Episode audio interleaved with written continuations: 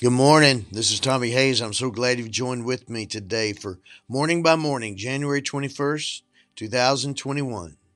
Praying for truth and at the same time, praying for those in authority. Good morning, Lord Jesus. My hope is in you, built on nothing less than Jesus' blood and righteousness. You are the solid rock on which I stand. Like so many who are standing firm in the faith for what we believe, you've stirred in our hearts to pray. I'm also wrestling with the unfolding of events. But I have to say, I don't feel confused. Even in the deep heaviness of heart I've sensed in my spirit, I don't feel discouraged. Your word has not changed. Your will has not changed. Though the battles are intense and the circumstances are hard, your word never falls. Your spirit never falters, and your love never fails.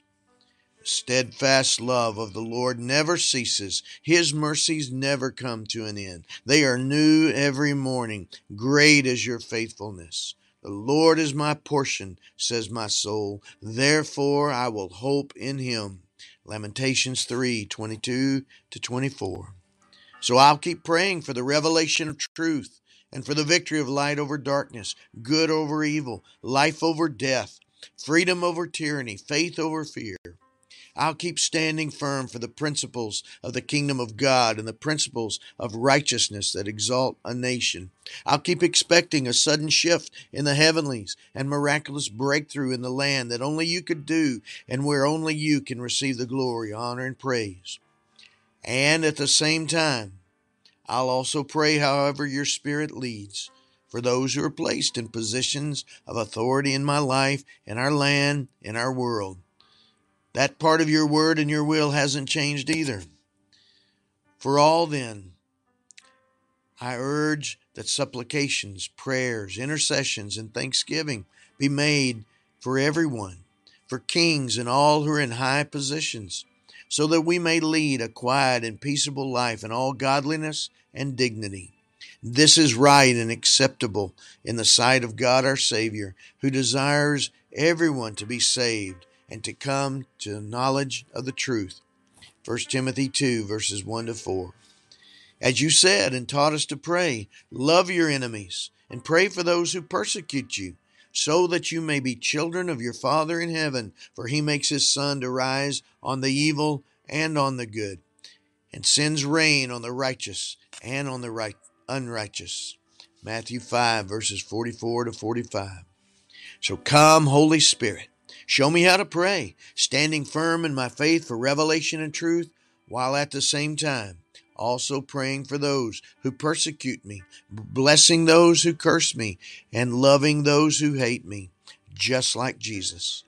For as he is, so are we in this world. 1 John 4:17. Father, give me grace for that.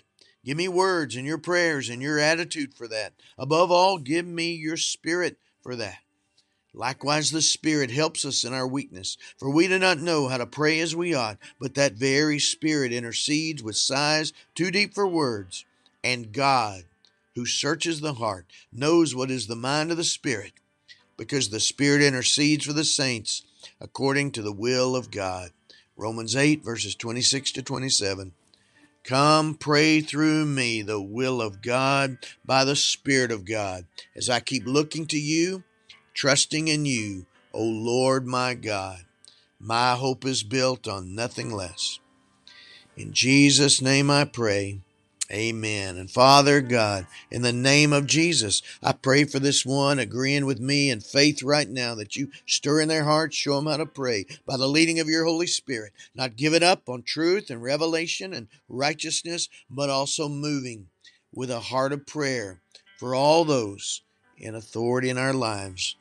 In Jesus' name I pray, amen. God bless you, my friend, and you have a great day.